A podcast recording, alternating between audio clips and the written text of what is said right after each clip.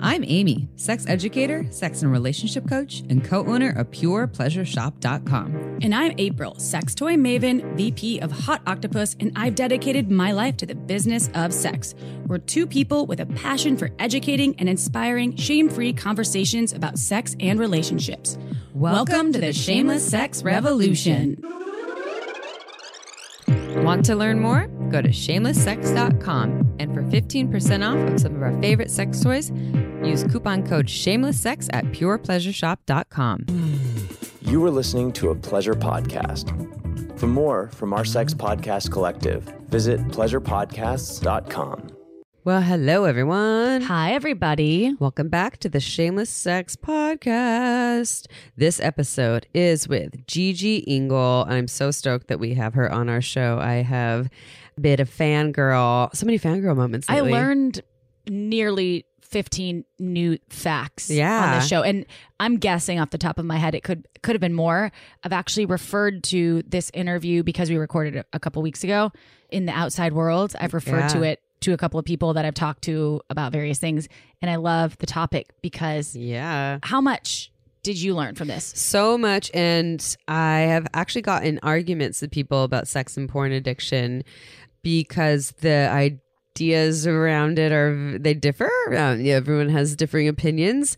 And I think, I mean, when it comes to addiction, it's a heavy topic. And so I know a lot of people that are in the like, oh no, it's a definitely a real thing. It's a problem. Porn is all bad. And then there's people like, no, it's actually not an addiction. So I just but that's she was talking about this She was- remember she's like the she moment wanted to separate. and you also Yeah. throw the word addiction onto anything it's Yeah. a it's a very heated Yeah. word and Mhm. it has a lot of context Well, her it. ultimate goal is to free people from shame, and so she's. Her, it seems like her approach is very much if if we have a label like addiction or something else, and it creates more shame, then that's problematic because it's shame that got them there in the first place, shame and trauma. So why are we going about it in a way that's just creating more of that? Uh, so stay tuned if you're someone who felt like you have had a sex addiction or a porn addiction, or maybe you have one, or you've been in a relationship with someone, or maybe you know someone, or in the future you might be in a relationship Dude, with someone who you're just a has these you're a human on planet earth that digs information that's Yeah. smart information Yeah, i'm an information i know that i don't have porn addiction or sex addiction and now that i know it's not a thing Yeah. uh, i just like information and i don't want to seem like an idiot if i'm talking to people either Yeah. so de-idify it, idiofy it, idiot idiot. Idi- CFI. you know what just be cool man I also have my first cold since 2019, so I'm gonna blame April's brain fart on my own brain. It's contagious. Yeah, it might be contagious. So stay tuned. Really awesome episode, and we will have Gigi back because she's fucking badass and she can speak to on anything with brilliancy. So, is brilliancy a word? Yes, it is. Okay, cool.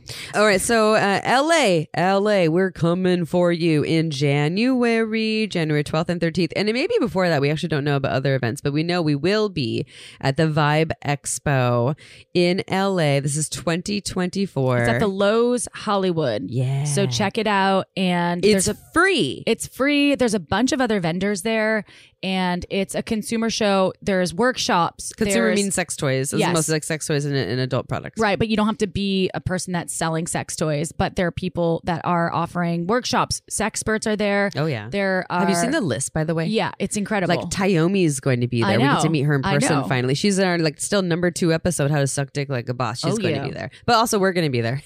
we're going to be there. We're signing books. We're teaching a workshop. We are also. I think we're doing a. We're doing a live podcast. Yeah, I don't so think I know we are. on Friday, January 12th, we're doing a live podcast recording there. And then on Saturday, January 13th, we're teaching an oral sex 101 class. And if you just go to Vibe Oral Show, sex for all. For Oral everyone. Sex for All, sorry. If you go to vibeshow.com, you sign up. Again, it is free. Come hang out with us, learn. You'll meet so many awesome sex educators. You'll see some cool toys. It's a fun time. There's a lot of energy in there. Uh, we haven't been since Brooklyn. This is a new show. It used to be called the Sex Expo, but Yeah. that was in Brooklyn. This is a new show for LA because post pandemic, it's been a bit difficult.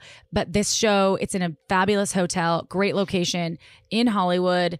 We're going to be there. Excellent I think I think Dirty vendors. Lola's going to be there too. There's I look at vibeexpo.com and, and or sorry, who Dr. Lori Beth Vibeshow.com. Bisbey, Bisbey, Bisbey. Oh, so many people have been on our shows. that We well, we've met, we've hung out with Lola many times, but yeah, people we've met in person. So yeah, go check it out. And so uh, we will be there, like April said, with the various things we're doing. We will bring copies of our book. But if you already bought one, okay, first of all, if you haven't bought one, please buy a copy of our book. We would love for you to buy a also copy of our book. review our book. Yes. We're, we're going to start talking about how important reviews are. Not right now, but in general, I'll just highlight why reviews are important because it helps people find the book, the item that you're reviewing, and obviously five stars are appreciated. We spent so much time. we spent two years of our life. two years of our lives. And if you dig our podcast and you like us in general, and hopefully you like the book, just rate us. You don't have to leave even a paragraph. You can leave a sentence. You can leave a couple of words. I think you might be required to leave a few words. Yeah. But anywhere books are sold, so Amazon, Barnes and Noble, your local bookshop.org has it, your local bookshop. Mm-hmm. And if your local bookshop doesn't have it, go ask them for it. They can order it for you. That's and we're what- yeah. also on Audible. So go, Um, so yeah, buy our book, review our book, and if you're in LA, bring a copy of your book, and we will sign your book, and we'll probably give you a hug. Ask first, but we'll we'll probably give give you a hug. a five star review for showing up. And uh, if you don't have the book, then we'll be selling copies there as well. So come and visit us in LA. And um, if you're not able to come to LA, we will probably be in New York, Philadelphia, Austin, Texas, Miami, Chicago, all kinds of places. We'll have an event section on our website. Yes. We're going to set it up. So our website's actually more up to date than it's been in a while because Amy and I don't have a team. Unlike we have Paige. we have Paige, Executive assistant. We don't have a huge team. We're small. So we shout out to our publicist, and uh, Yeah. we love we love her, and we need to ask her if we can say her, her name. But um, our agency that we use is awesome, and Yeah. and we that's our only team. But really, We it's just Amy and I, and thank you to Paige. But we are putting on another retreat, which is live on our website now in Yeah. April of 2024. April 24th to 29th, we will be in Tulum, Mexico. And this is our second retreat. We just did our first retreat in Costa Rica for women, and we have a return. folks. We already have someone that's going to come back. come back. I know. That's awesome. And there are 70 people on the wait list. And we are, I know it's around the holidays, but I will oh, say oh, this podcast. I was like, the this podcast, not the yet. You got it. retreat, 70 people on the wait list. We've sent out a notification to all those folks. It is around the holidays. So if you feel like gifting someone you love, because we had, I think, three people, I want to say three people in the last Oh, yeah. retreat that were gifted this by their partners. Yeah, and awesome. they loved it. We have a WhatsApp group now where we still, it's still active. And Yeah, we're we also very connected. Shout out to it was so beautiful. And so we're looking forward to this Tulum retreat.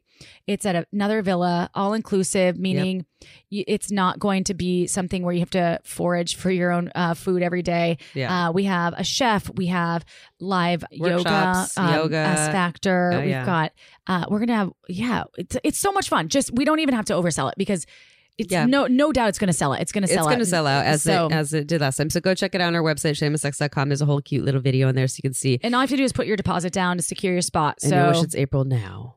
But it, I mean, not your April. I but am you're- April You're all now. April. I know. I know. Oh, lucky. I want to be I April. I know. All right, so go check it out. Um, okay, and like April said, a good gift item because it's the gift of or the gift giving season. Ready for a sex question? I'm ready. I have recently turned 50, but feeling and looking 35. I'm having lots of fun with mainly 28 to 35 year old guys. I think this is by a woman, by the way, um, which is super by fun. a woman or woman a writing by this. woman. Oh, uh, by oh, a, a woman wrote this. Okay. a cis woman, I believe, wrote this. So she's 50 but feeling 35. I've been having a lot of fun with mainly 28 to 35 year old guys, which is super fun. However, I have PTSD from the end of my marriage with forced blowjobs. I really want to try again, but I'm super anxious about my technique, especially with these hot young guys. Do you have any videos I can watch or great tips? You had you had forced blowjob experiences with some of your first blowjobs, right? I was yeah, only one that was enough, and that was when I was 14. Yeah, that's super traumatic though. It was super traumatic, and then I refused to. After that, I refused to give oral pleasure. I just refused. I was like, I'm not For doing it. years, It was right? traumatic until my husband, until I got married. so that was like your early 30s? that was uh, no, I got married at 28. Okay. So it Oh, was wow. it was a It's like time. two decades of no dick sucking. Almost because I was traumatized and Yeah, I felt like it may every time I tried to suck dick, it just brought me back to this feeling of of powerlessness Yeah. and I was triggered and as as she was saying the PTSD it was I didn't think it was that at the time I don't like to over label myself with like um trauma terms because I didn't feel like I was worthy of those terms I mean, at 14, you probably didn't even know what that was. no, but I'm saying in my 20s, I Yeah. didn't. I wasn't like I have PTSD for this. I would just tell would tell people, look, um, blowjobs are really personal for me, and and I'm only doing that. I actually would say for my husband, Oh, and I dated someone for seven years, and I didn't ever give him a blowjob. yeah. Yeah. And so did they know that you had trauma with that person? They yes, knew- I. I mentioned I didn't ever go into detail. But you I said I, rarely had a bad experience before. I just said I Yeah. had a bad experience, and it's something that I'm not comfortable with doing. Yeah. And so I had plenty of oral experiences with dudes going down on me, and Yeah. and, and other, and I did uh, lick box. Yeah, girl, you licked that box. Oh, yeah, yes, I did. She licked that box real good uh, because that's safer though because you didn't have a traumatic experience from that. Right. That makes sense.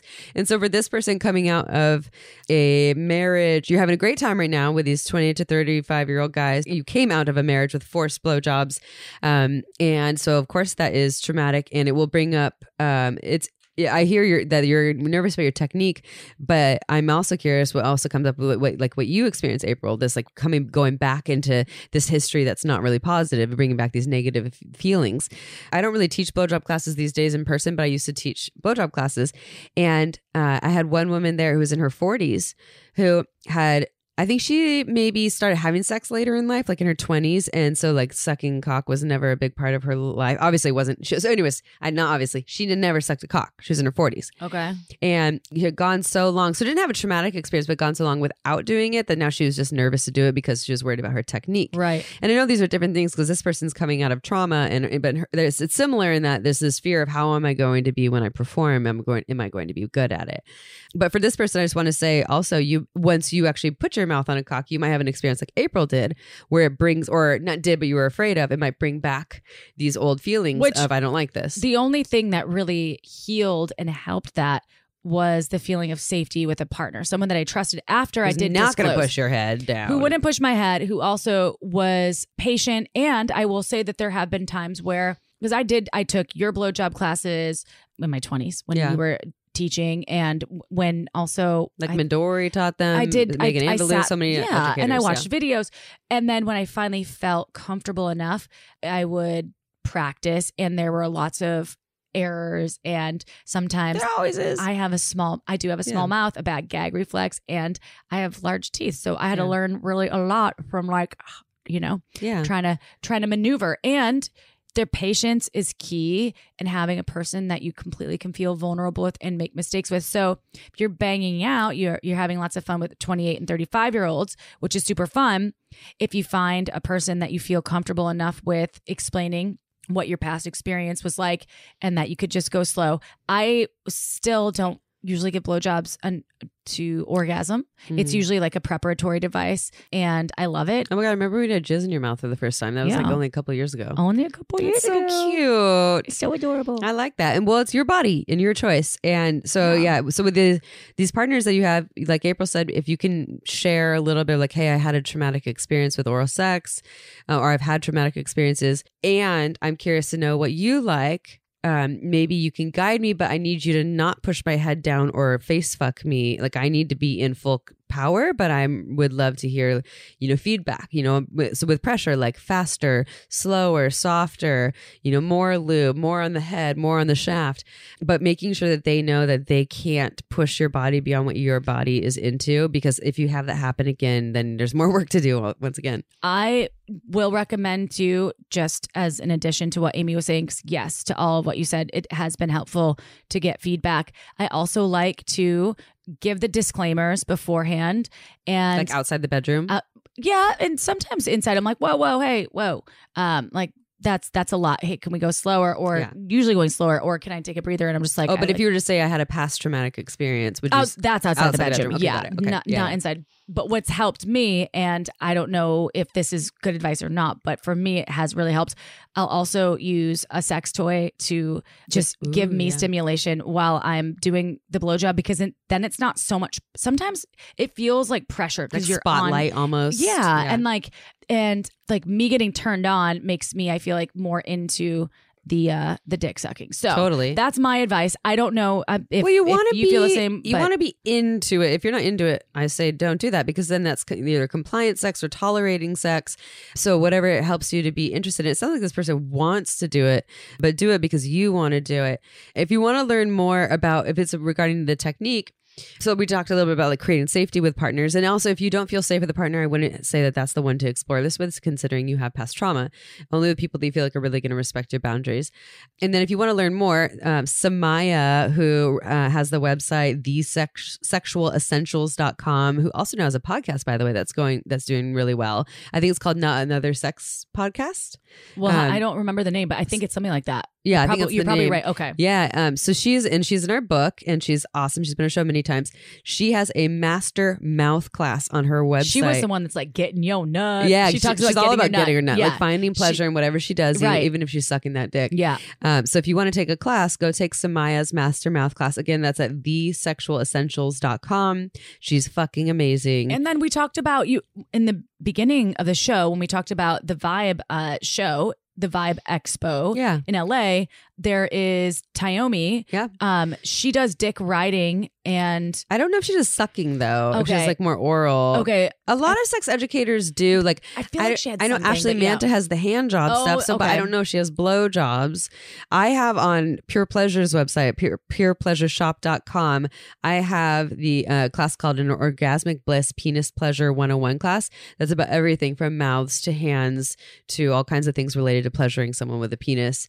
Um, but a lot of s- uh, awesome sex educators will have something that of that form. I just know Samaya has one, and Did we do a deep awesome. throating one with some with oh wait we had the person that was fuck I know who you're talking about, uh, Hadusa. yes Yeah, Hadusa. okay. She has an ebook. she has an ebook okay Yeah. that's another one okay Hadusa Hadusa, uh, yeah, she has an ebook. Um, so I, I don't know. It spells like Head USA because I was like, Yeah. is it Head USA or Hadusa? Um, I know she has an ebook, but I think I mean, so ebooks are great. I think we're also she might have a video too, but we're I think we're visual people, and so the visuals can really help. So go check those out, learn more. We have plenty of podcasts on it. If you go on our website, and the search engine kind of sucks, but try to search over and over again. what if you look up blowjob, blowjob blowjob, or yeah, just things will pop up. okay Yeah, or oral maybe yeah, yeah. The blowjob will pop up. Why yeah. does it? Yeah, we, need to, talk to Squarespace. We need to talk to Squarespace. Squarespace. Okay, but those are that's a good starting point. Yeah. I feel like there's a lot of resources, and We talk a lot about in our book about how to conquer the cock too. we do we and we took a took a lot of expert advice. Yeah. and so that's and a lot of it is in the hands. So Ashley Manta's Yeah. advice on hand sex can be incorporated into that. Honestly, to me, a lot of what you do with your hands, your mouth just does the same thing. It's just like a juicier, wet space that has teeth that you need to be careful about. Right. And don't let anyone fuck that face unless you say, unless you say fuck that face. Well, get our book, and then you can be guided through all of the techniques, and then and just suck also- all the dicks. and and all all of the other experts out there. Mm, Okay, dick. let's. Are you ready for a bio? Yeah, dick. All right. Let's do it. Gigi Engle is a London based certified sex and relationships psychotherapist, sex educator, and author of All the Fucking Mistakes. Her work regularly appears in many publications, including Cosmo, Glamour, Men's Health, and Refinery 29. In 2019, she was named Journalist of the Year at the Sexual Freedom Awards, and in 2023, she was nominated for the XBiz Sexpert of the Year Award. To learn more, go to missgigiengel.com. All right, everyone, it is interview time, and we are here today with Gigi Engle, and I'm super excited about this. Uh, I know I say that for every episode, and I feel like I don't know, we keep like stepping up with our these like dream guests. That's that, because we have amazing guests. I That's why you can say it. I know there's all these amazing guests that we keep having. And it's like, really, we get to have that guest and that guest and that guest. This is amazing. So Gigi Engle is here. We're talking about porn and sex addiction. Is it real? What what do you do with it? If it is, what if it's not? What do you do with that? So you already heard a little bit about Gigi in the bio in the intro. But Gigi, welcome to our show. And let's just open it up with can you please tell our listeners how you got to where you are today in the field of sexuality? Sure, absolutely. Thank you so much for having me, longtime listener to Shameless Sex. Um, I'm Gigi Engle. I'm a psychosexual and relationship therapist based in London. And I got to where I am today in a sort of strange manner. So I started out about a decade ago uh, at a very small, at the time, millennial company. You might all know it today, Elite Daily. Shout out. Mm-hmm. And I was kind of writing all about sex. And something that I realized pretty early on was that there just like wasn't a lot of journalism that was sort of really well researched or like had experts that were a part of it. It was more like, you know, like 10 different ways to make your pussy taste different. And I was kind of like, huh, like it'd be kind of cool to do some like feature journalism around sex. So I started doing that, really took off. It was really awesome. And then in 2017, I decided to go freelance. So I started writing for all these magazines. Specifically, at the time, it was Teen Vogue. And I wrote an article that my editor suggested that was about anal sex. And it was like very basic, kind of like how to do it, how to do it safely, how it works, kind of just like, you know, basic stuff. And this is for Teen Vogue. Let's keep that in our context peripheral. um, and I like, I thought nothing of it because I have written some controversial shit. Like I had written, you know, how to masturbate and all this kind of stuff. So I didn't really think anything of it. And it kind of turned into a shit show.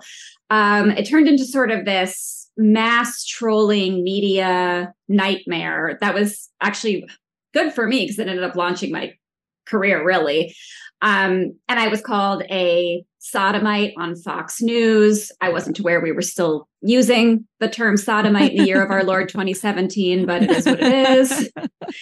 and there was a public book burning of what? the Teen Vogue magazine. Yeah, by this now banned from YouTube uh, white supremacist. So, and he banned, like, she burned all these books, all these uh, magazines of Teen Vogue. And I just remember the, the only thing I thought to myself was, oh my God, she thought I was in print. I was like so flattered. And that ended up getting me a book deal, which was awesome. And I wrote my first book, which is behind me here, which is called All the Fucking Mistakes. And it was kind of like a guide to sex, love, and life, kind of based on my experiences. It was very like agony ants, kind of like this is how you do kink this is how you what you should how you avoid stis this is what you do with sex toys. And it was like a really great experience for me. And my freelance career took off after that. But based on the teen vogue backlash i realized that what i really needed to do was get certified in sex education. Because even though i was a investigative journalist i realized that sexuality is so nuanced and it's such a sensitive topic that sort of which actually links very much into our theme for today honestly because of the nuance and the incorrect messaging that people have around it, I kind of realized I needed to have, I needed to be better for my readers. So I went back to school, I got certified in sex education. And then a few years later, I moved to London and I was like, what do I do now? And decided to pursue a career in sex therapy. So I went back to school again, did my post grad work, and now I'm a psychosexual therapist. And here we are today. I love this story. And the I did not expect the book burning thing. I know. And sometimes what they say, right? There's people that say, and I say it sometimes, any press can be good press, mm-hmm. even when I stand by that. Press. I, I do too. Uh, so not only are you a brilliant person and so genius. And I love that you're an investigative journalist and you still are, especially that you focus a lot of your attention on sex, which is so needed. But you're also a bang twin with me, meaning she has fringe, fringe in England, but bangs. So if you're not watching us on YouTube, y'all, check out Gigi because I think she might win the Bang Award or Fringe Award, as they would say. They don't know what bangs. More banging no, ba- fringe, fringe. It's called fringe, More right? I like so I just want to say I have respect for anyone that can rock a fringe and that can rock the fuck out of being a genius writer mm-hmm. because mm oh it's not God. easy. So thank you. So we're talking about porn and, and sex addiction today. mm So can we talk about what the are the what are the pros and cons of watching porn? And how can porn enhance my sex life? I know that it does. And how is it harmful? So there's kind of a three tiered question here. Okay, so yeah, it's a big topic. Um, basically, porn can be really beneficial for relationships. So we'll start with the positive stuff. So it can really improve like your ability to fantasize and be able to bring that into your relationship with your partner. And it can actually spike libido because it gets the sexual arousal process started. It can be something new, which a lot of couples in long term relationships, expect, especially, need novelty and excitement in order to keep their hormone levels like high to have desire. So it can be really helpful for that. But a really important caveat to that is that it's really dependent on how both partners feel about porn. if the partners understand that porn isn't a source of erotic material, that it's something that can be used as a sexual enhancement, and it's not something to be feared or something that would be considered cheating per se, then they really can benefit from it. And that kind of brings us into the whole is porn harmful thing. And I just want to qualify before I get into like how it can harm your sex life because it really can't because unless you feel shame around it unless porn is inhibiting your everyday function in life, if you're staying in your room for like 24 hours a day or like 20 hours a day watching porn and you're not going to work and you're not seeing your friends and you're not going to social engagements because you're watching porn all the time, yeah, you might want to reevaluate your relationship with porn. But the vast majority of people have seen all of this media propaganda that's very anti porn, which is very based in these religious organizations like your brain on porn and others that are very based in religion, even though they try to market themselves as not being religious because they want to be palatable. And they think that there is this whole generation that's being destroyed by porn. So they have all of this media messaging coming in. And then on top of that, there is all this like shame around sexuality in general and around porn itself too. So if you have those feelings around porn and that's how you view it, it can be very difficult to bridge the bridge the gap in order to have it be beneficial for your relationship. Mm-hmm. And I think that a lot of the people who have identified themselves as porn addicts, the research has shown that the vast majority of people who are much more likely to identify with that term either consider themselves to be socially and morally conservative and or have a religious background or are religious and that's what the data shows us mm-hmm. porn is actually neutral Mm-hmm. and the data has proven this. It's not going to harm your sex life, it's not going to hinder your sex life. And you can watch it, it's not going to harm you. You cannot watch it, that's not going to harm you either. And the real issue is media literacy and understanding that porn is entertainment and being able to understand the role of shame within our sexual selves. And that's the real foundational issue, not the porn itself. Yeah. Mm-hmm. Okay. Uh, I have so many questions. Mic drop. Mic drop. Yeah. So podcast over. I. Um, but I have yeah so many questions. Um, and one I will start with. And so we just talked about how porn can enhance your sex life, and you were already talking about the, what the, about a little bit of porn addiction. So how do you define porn or sex addiction? And maybe you don't agree with it because other people are saying that, and maybe you disagree that it's an addiction. So and my next question with that, like on on the side of that, is is porn and sex addiction real? So there is absolutely no substantial evidence to conclude that porn or sex can be addictive. You cannot be addicted. A lot of these religious organizations use the word dopamine to make it sound scientific, like, oh, the dopamine rush. Oh, you're going to be addicted to your dopamine. But actually, there's no possible way that you can be addicted to your brain chemicals. It's the same ideology that you'll hear with food addiction. You can't be addicted to food either. It's not the same thing. What it can happen is that you can become, it can be a compulsive behavior and the sense that you use porn to soothe an underlying stressor. So it could be life, could be stress, could be parents, it could be a whole host of things.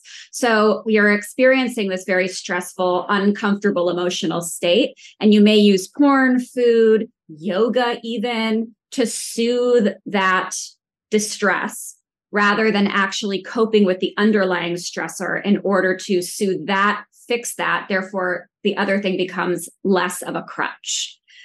And research, as I had said, has shown that porn is actually quite neutral. It doesn't harm, it doesn't really make you better. It's very much a a neutral thing. And I think that what's really important is that we're thinking more critically about the media that we're consuming. And this doesn't just include porn, it's basically everything that we see on social media, everything we get from the media, is to think about the ways that we are viewing things. And I think being able to critically look at those things how is this impacting my life? Is what I'm seeing entertainment? Is what I'm seeing something that might be a hyper realized version of life? When we talk about porn specifically, you might see something like, you know, Big Black Cock or like Ebony Queen, which is our like very racialized, reductive ways of describing people of color. And what you are seeing when you see those descriptions is you're seeing the stereotype of people. And I think that having media literacy and understanding that is really important part of this. I have just one other question on the addiction piece because I love everything that you said. So what I'm hearing is that people throw around like you're you're the dopamine, the dopamine rush.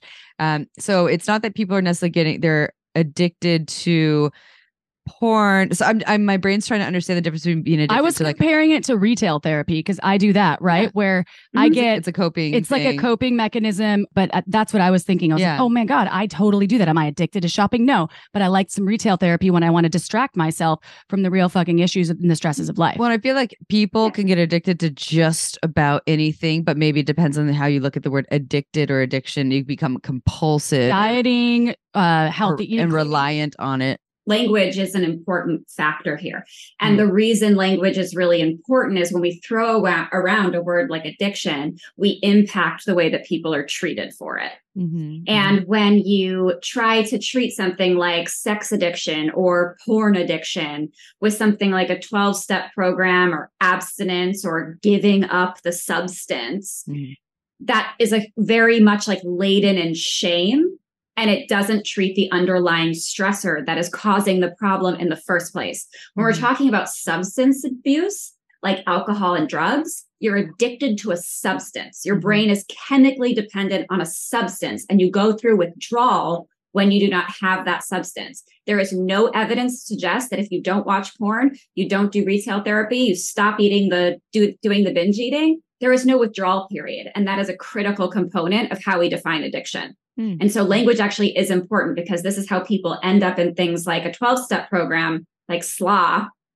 And that's the incorrect way to treat compulsive what is slaw? Is it uh Sex, and Love Addicts Anonymous. wow, love's thrown in there too. Mm-hmm. Yeah, which is it's very based in shame. It's based in religion. One of the key components of it that is frankly disturbing is this idea that at every single meeting you have to admit that you're powerless to your addiction, which negates culpability and being able to have autonomy. Mm-hmm. So you just are like, "Oh, I'm addicted to sex. I'm addicted to porn. I can't help myself. I can't do anything about it."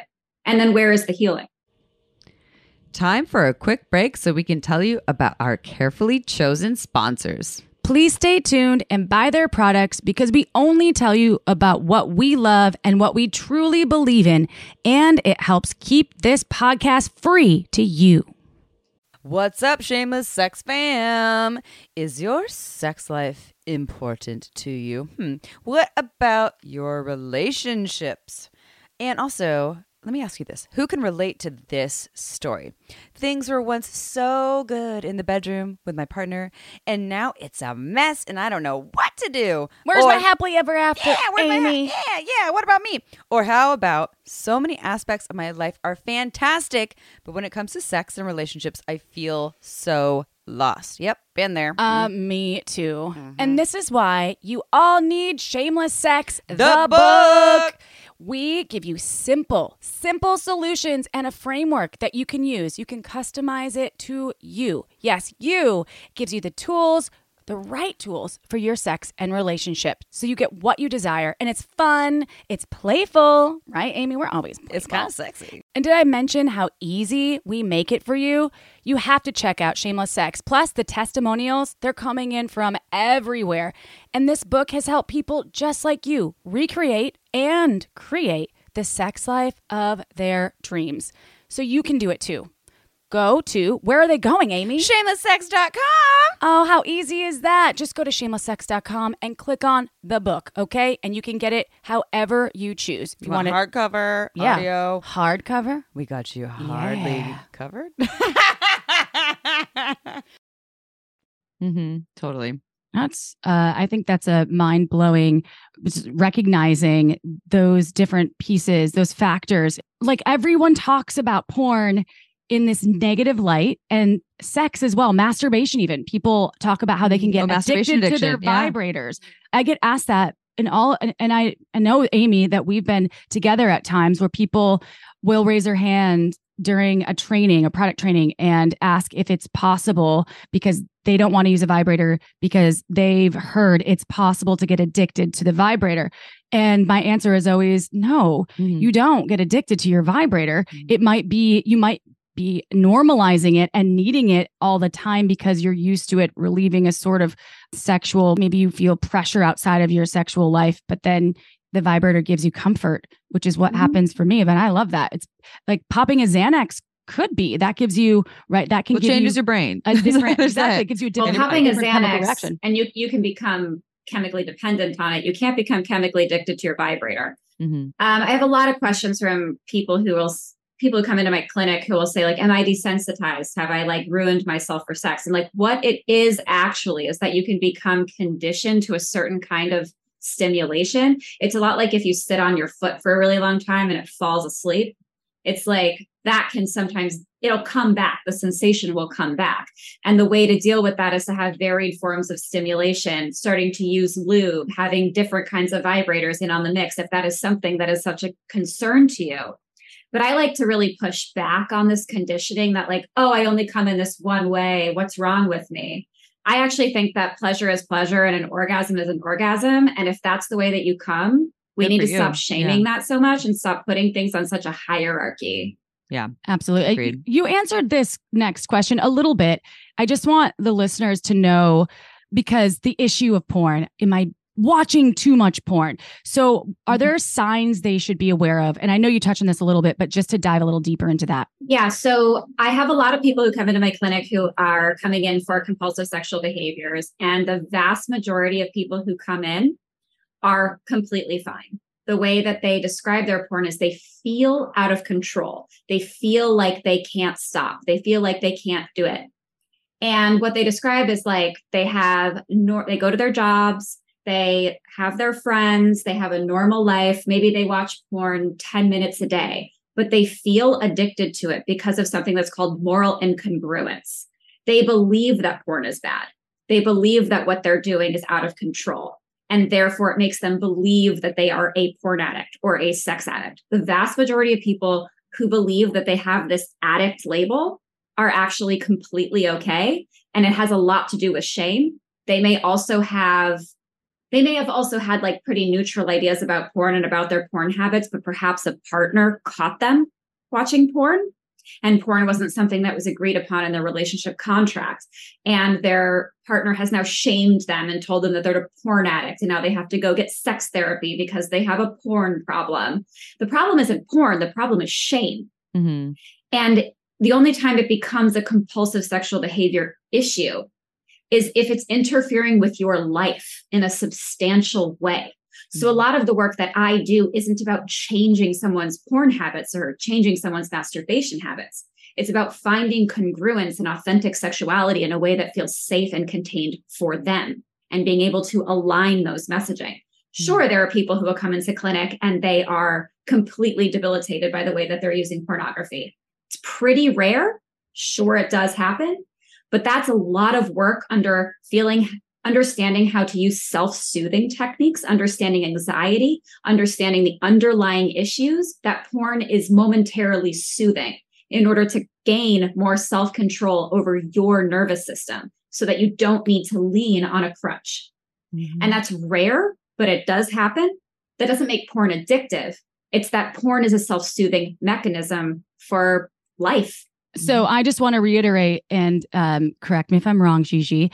Uh, and what I'm hearing or what I'm believing from this is that you could watch porn 12 times a day and still be a friend, a a person that's getting their work done, uh, a person that is a member, a contributing member of their community, and you don't have an addiction to porn.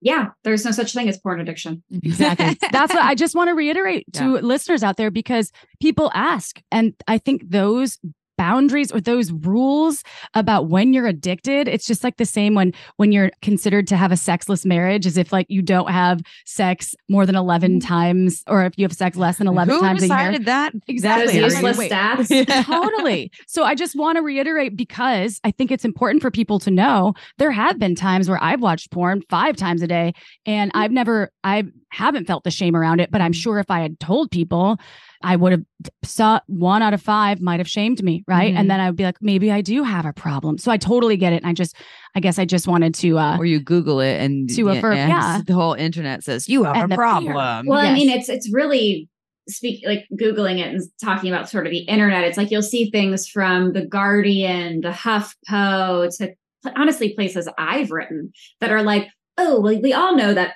porn addiction is real or porn addiction ruined my life and it's just it's propaganda Mm-hmm. I mean, what likely ruined that person's life was the shame and trauma they were they experienced before that, is my guess, and not the actual porn part. Not ruined your life, but then you found this other thing that was the, you know, the band aid or the crutch, and that's the thing that you point the fingers at instead of here's this all this other stuff that really mm-hmm. changed me and hurt me, and you know. But good for you for finding a band aid because I mean, we all know that. Well, not we all. We know the three of us know that when we have trauma and shame, and we're especially when we're younger, we don't know how to comprehend it and work with it. Or even as you're older, a lot of people don't have the tools for that. You find what you can find, and I know that we can shame ourselves or be, or be like, "Oh, I'm not a good enough person. I'm a bad person for relying on porn or drugs or alcohol or whatever." And you're doing the best that you can, and you sure there's better ways to treat yourself, maybe. And also, I think there's just like a compassion piece and not pointing to the the the thing that made you feel good like let's look at the things that actually are the pain points instead and i mean i think it's also important to look at the fact that places like exodus cry and fight the new drug one is christian and one is mormon organization and shocking news fundamentalist religious background does not equal good for sex and this whole idea of sex addiction actually came out of the 80s aids crisis mm-hmm. and it was very much based in shame and this is stuff that's spoon fed to us. And you combine that with the frankly completely dog shit sex education that we get in America. And what do you expect? Mm-hmm. People see porn and they suddenly think that that's real life. It's like learning how to cook from watching guy watching a Hell's Guy Kitchen. Fieri or whatever. yeah. yeah. he's not a cook though, is he? Yeah. No. Uh, I was uh, I was trying to say Gordon Ramsay. Gordon, oh, yeah. Ramsay. Gordon, yeah. It's like it starts. I knew it as, as, soon as I as soon as it came out of my mouth, I was like, "That's not wrong one." One of the G's. that one guy those, has a lot of, of restaurants strange, in Vegas. Yeah. The guy Fieri. I had a, a client who asked me, like, okay, I masturbate five times a day. Is that bad? And so the questions, and this brings me to my next question. Well, we already asked about like the what people should be aware of, but I'm going to get to more like the tools. So my questions for him were like, okay, well, how is it affecting your life? Like, are you going to work and feeling like you can't, you know, hang out at your work desk? You need to go in the bathroom and go do this thing there, which is like still, in my opinion, considered a public space even if you can close the door and lock it? Um, or are you, you know, driving your car? Are you not going to hang out with your, with your family? Which is what April was saying earlier. Like, is it getting in the way of these things? So let's use that person as an example. What if they're like, okay, my relationship with porn is feeling like it is getting in the way of those things. I am not going to the work meeting. I am doing this when my fam- I'm supposed to show up at the family dinner and I can't leave my house because I want to keep masturbating and watching porn or whatever. And so this could be sex addiction or not addiction, but like you know compulsion with sex, porn, or masturbation. And what, so if they wanted to work on it, what could they do? Um, well, you'd want to see a qualified sex therapist who does not identify as a sex addiction therapist. If you see somebody use the word addiction, even if they're AASECT registered, even I'm in the UK, so COSRT registered, if they say the word addiction, you run in the opposite direction because they are, yeah, well, they're going to treat it in a way that's like abstaining and cutting it off and like like basically making you feel like shit when you already feel like shit about the way you're behaving with it. Um, so find a qualified sexual sexual therapist who specializes in compulsive sexual behaviors and does not work from a 12 step model. Somebody who understands nervous system regulation who has training specifically from in the uk i would say specifically if you've been trained by Silva Neves you will uh he's like the main sex he wrote the book on compulsive sexual behaviors the mm-hmm. king the prince that will be like a good way to go. But anyone who's like says compulsive sexual behaviors or out of control sexual behaviors that's somebody who's probably in line with what you would want to work with. Don't be afraid to shop around with therapists. I like to think a lot of it like it's like dating on dating apps. It's like talk to them get that free consultation find out if they're your vibe and then go with it. Because you want somebody who isn't going to shame you. The way that it kind of works, like when you're in that space, is that the therapist is going to want to address both what it is that is the underlying stressors, the stuff that is perpetuating the cycle, perpetuating the behavior, and ways that we can reintegrate erotic material into your life for it to feel authentic and safe and healthy for you. If you're a person who has who is now negating friendships, negating work, isn't going to do everything because it's such a consuming part of their life. There's a lot of inner work that needs to be done around nervous system regulation and self soothing techniques in order to recognize when you get to that point of emotional overload where you reach for the porn to immediately soothe. Because if you have alternative ways to soothe yourself, to calm yourself down, it's not that the urge to go for porn or go for food or whatever it is, it doesn't go away, but it turns the volume down. So you have a moment to actually think, is this something that I want to do? Mm-hmm. What is it that I'm trying to soothe rather than actually doing the inner work? And then while you're working with a therapist, you'll process a lot of these emotions, figure out the messaging that is authentic to you, that you heard about porn, that you heard about sex, that you heard about addiction. Find out what it is that was fed to you. What of this is coming from shame, society, religion? And what of this is authentic to your own sexuality? And I think a really key component to this, lastly, is that there's this idea that you have to just give up porn. Mm. That if you're, I'm doing air quotes again, but like addicted to porn, you, you just stop You go cold turkey and you can never use it again. That's a real surefire way to feel like shit about yourself when you watch mm-hmm. porn again. Mm-hmm. It's particularly it's not particularly realistic. It's also not fair to you. But what are ways that we can introduce erotic material into your life in a way that feels authentic and healthy? Mm-hmm. And your therapist will be there supporting you the entire way. And then you can really reestablish your relationship with erotic materials in a way that does feel authentic and healthy to you that allows you to also maintain other areas of your life.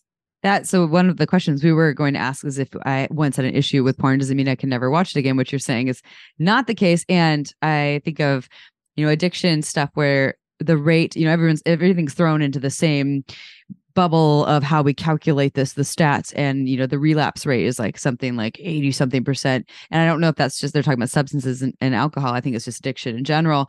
And i wonder what it'd be like if you didn't look at like okay I, i'm taking a break from watching porn and i watch porn again. Oh no i relapse. Like how that would change the stats and this idea that like even you know, the word relapse I, I would very yeah, much advise against. Totally. Time for a quick break to talk about one of our sponsors who just so happens to be our absolute favorite lube, Uberlube. Uberlube is a luxurious silicone lubricant and it enhances intimacy. It's there when you want it and it blends in when you're done with it. So you have control over that lube. It's long lasting and leaves the skin extra velvety. And honestly, y'all, I want it all over my body.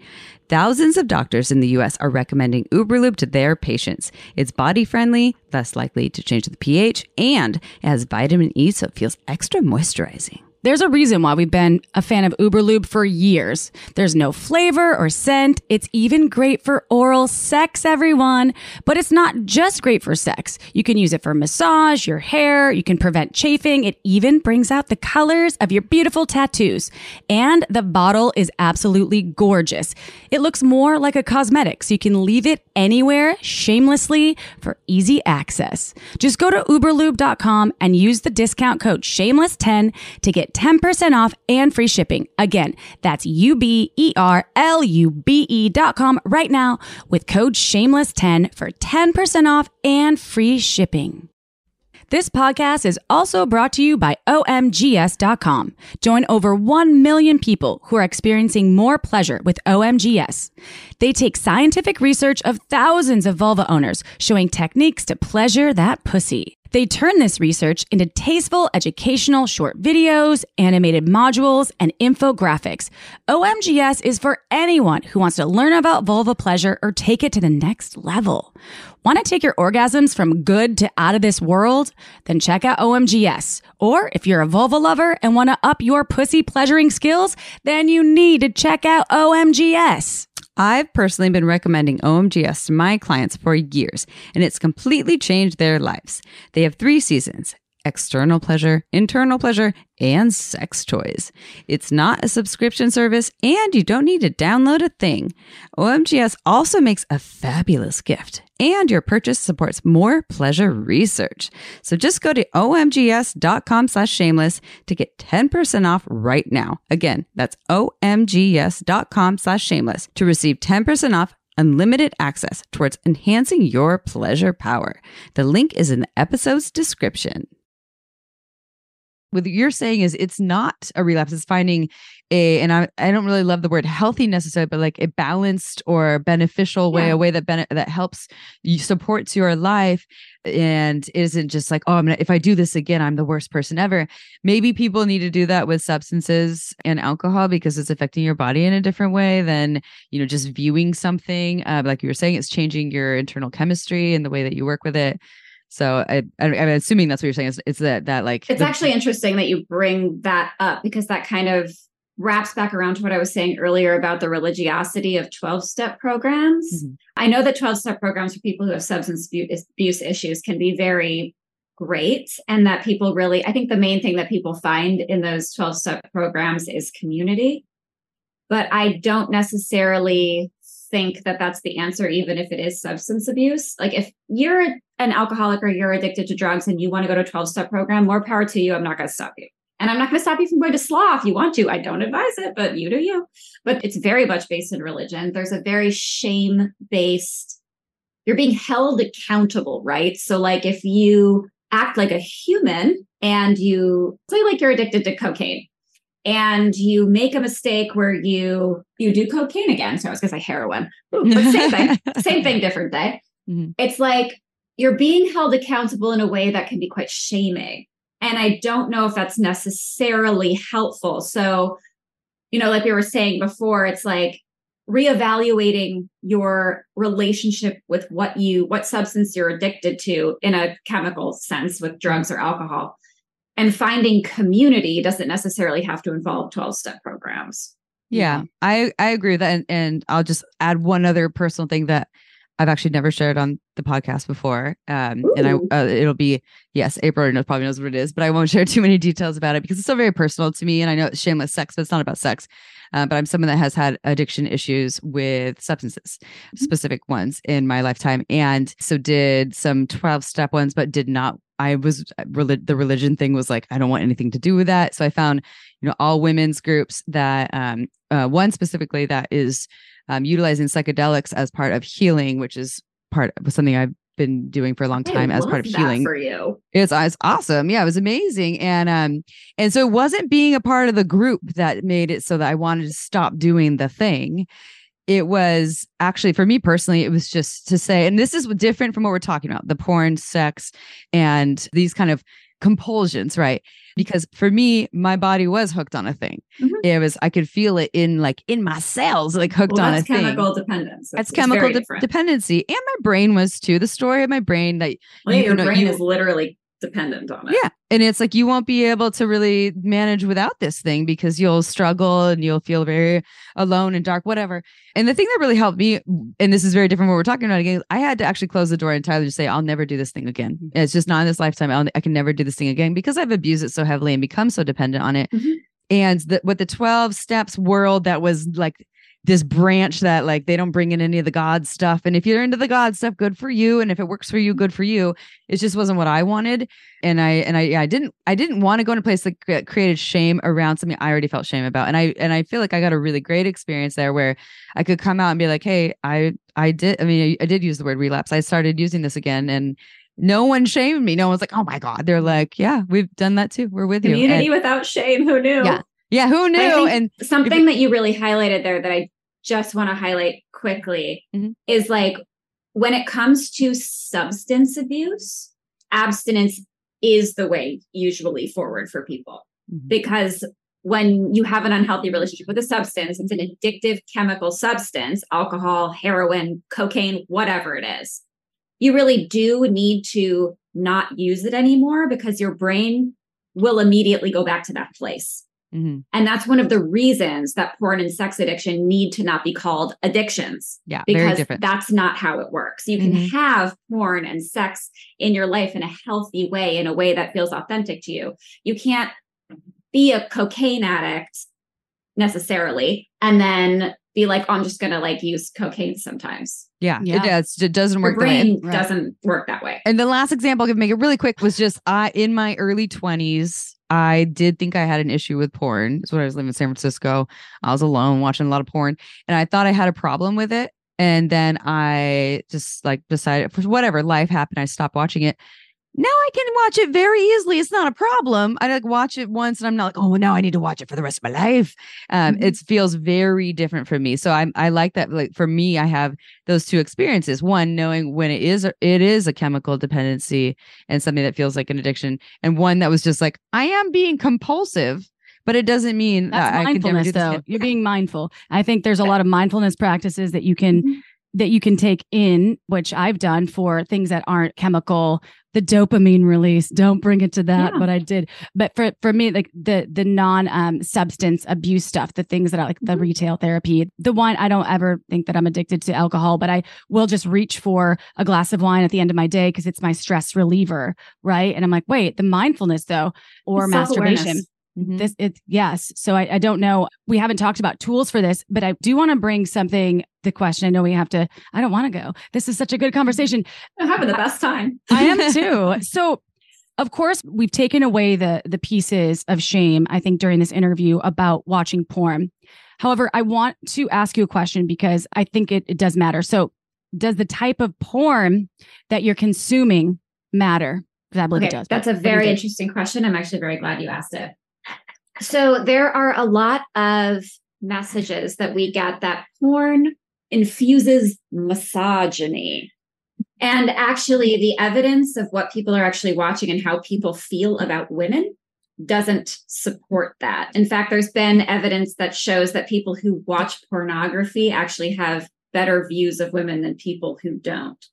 With that being said, there are ways that we should be consuming porn in a way that is responsible as people who are consumers.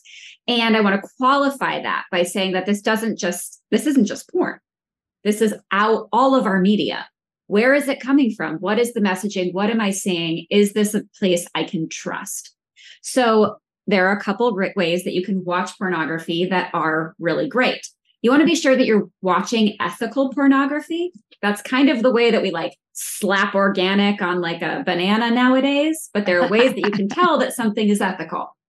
First of all, most small porn companies will have a thing on their website that explains exactly how they are ethical. So go and read that. But some key things to look for are the performers and the staff being paid in a way that they think is equitable for the work that they are doing. Mm-hmm. Are these sex workers themselves, go to their Twitter pages and their OnlyFans, are they talking about the company? Are they talking about the scenes that they did? It's very important that within an ethical porn structure that the performers are performing acts that not only did they agree to beforehand that on the day they felt comfortable doing. This is all part of this structure. Mhm. And this isn't just about performers. Actually, the people who are editing, the people who are filming, how are they feeling? Are they a part of it? When in doubt, if you find a performer that you like and you want to be ethical, go to their OnlyFans, go to their pages, go to their content, pay for it directly, pay for your porn, because there are ways that we go to the store, we buy organic spinach and avocados and whatever. We want to put that stuff in our body, consume organic porn because ethical porn, I should say Mhm. because from these mainstream porn sites some of this porn was made in a way that that is it's not necessarily like bad like mainstream porn isn't necessarily bad but it is made from a white cis hetero point of view. So when people watch porn who aren't a white cis hetero man and they're like this isn't really for me. I don't understand why i don't like this. It's because it wasn't made for you. Mhm. also And there are bootleg plen- weird porn like where it's Oh, bad like we'll find that stuff too. But it's like pay for your shit. Mhm. like we pay for our Netflix, our Hulu, our Disney Plus, pay for your porn. You're supporting these small creators, these small sex workers. I should say small business sex workers, not that they're small. Mhm. And that's a really important part of this is like understanding where you are getting your content. Sure, it's super easy to just like type in RedTube or whatever it is, but like that's how you know that what you're consuming is actually made by somebody who wanted to be there, who made something they wanted and promotes that content. Mhm. and that's important to highlight because we're not advocating i'm not and I, I i can guarantee that i'm speaking for all of us here on this uh, interview that we're not advocating for child pornography or uh, porn that isn't not consented porn. to film Mhm. exactly this is all if something is not consented to, if something is with minors, that's not pornography. That's Mhm. child sex trafficking, and that is unethical created content. But I think Those it's are not the same important to highlight because people will muddle those two slash three different ways to describe what you're watching because it is Mm-hmm. called child pornography when people talk about it. But you're absolutely right. And I Mhm. love that. We have to understand that porn can be ethically consumed. And I love that advice, those Mhm. pieces of advice, because that was quite a bit all in one answer to a question Mhm. that I'm stoked that you brought that to everyone's attention because it's important. I have just one last question that is not exactly a tangent because that's to go with what we were saying like a half an hour ago. But I just want, I just, I remember these like articles that I saw and I wanted to see what your opinion is before we wrap this up. There has been things that have suggested that porn has affected erectile function and ejaculatory control issues. What are your thoughts on this? So the amount of times that I've seen this propagated in the media is, to put it lightly, worrying. There is uh, absolutely no evidence to suggest that pornography consumption is connected to ED.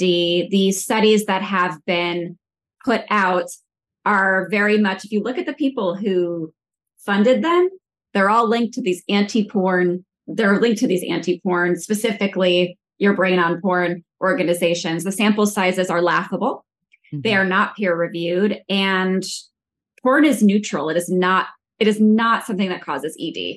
And the fact that this keeps getting propagated by not just mainstream media but like well-known sex educators is worrying. I wonder if this is the same category as that article that came out from Vice magazine that was based on a study of like seven people that female ejaculation isn't real. Like all this probably the same things that are like, Or That is like the- that porn terrible will thing. if you watch porn or masturbate it'll lower testosterone and there were like 10 people in the study and none of the outside factors were actually factored in in any way. Yeah, that was My God, amazing. my, my partner said the other day, he's like, "How many more ejaculations do I think? Do you think I have left in my life?" I was like, "What?" a million, a I was like, zillion, that a was hilarious. Yeah. Quantifiable I amounts. was like, "You don't, you don't have to worry about That's that." so cute. That He's he like- and that's your partner. Imagine the average person. That's what I'm saying. And he's 55 years old. And I was like, "Babe, you're fine. Like, Keep on coming. you don't have to Girl, sit you are good. I was like, where are you getting this information?" So yeah, and it was- that's a co-host of the Shameless Sex Podcast. Yeah. God, we are in we're in bad straits. Uh,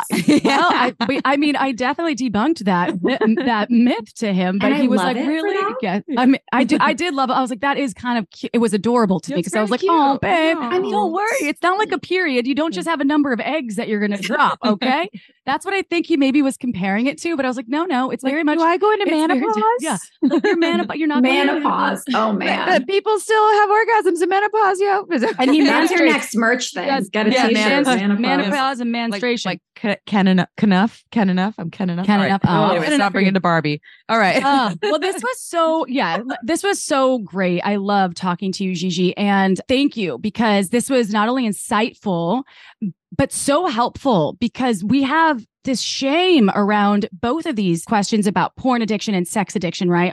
Are these something that that people need to worry about? And I think you really did break it down in a way that is understandable. And I I'm glad that we got rid of some of this bullshit that is just festering underneath people's pleasure. Really, Mhm. it really does come down to blocking people's ultimate pleasure. So Mhm. that that being said, I want to talk about your current offerings and also how can folks find you and work with you and get more of a Gigi Engle. Sure. So you can find me on Instagram, X, Twitter. I don't know what his deal is. All at whatever Yes, the like, fuck it is. is what it is. Misogyny. Um, you can find on yeah. All, on all platforms of the misogynist at Gigi Engle. You can also find me at missgigiengle.com.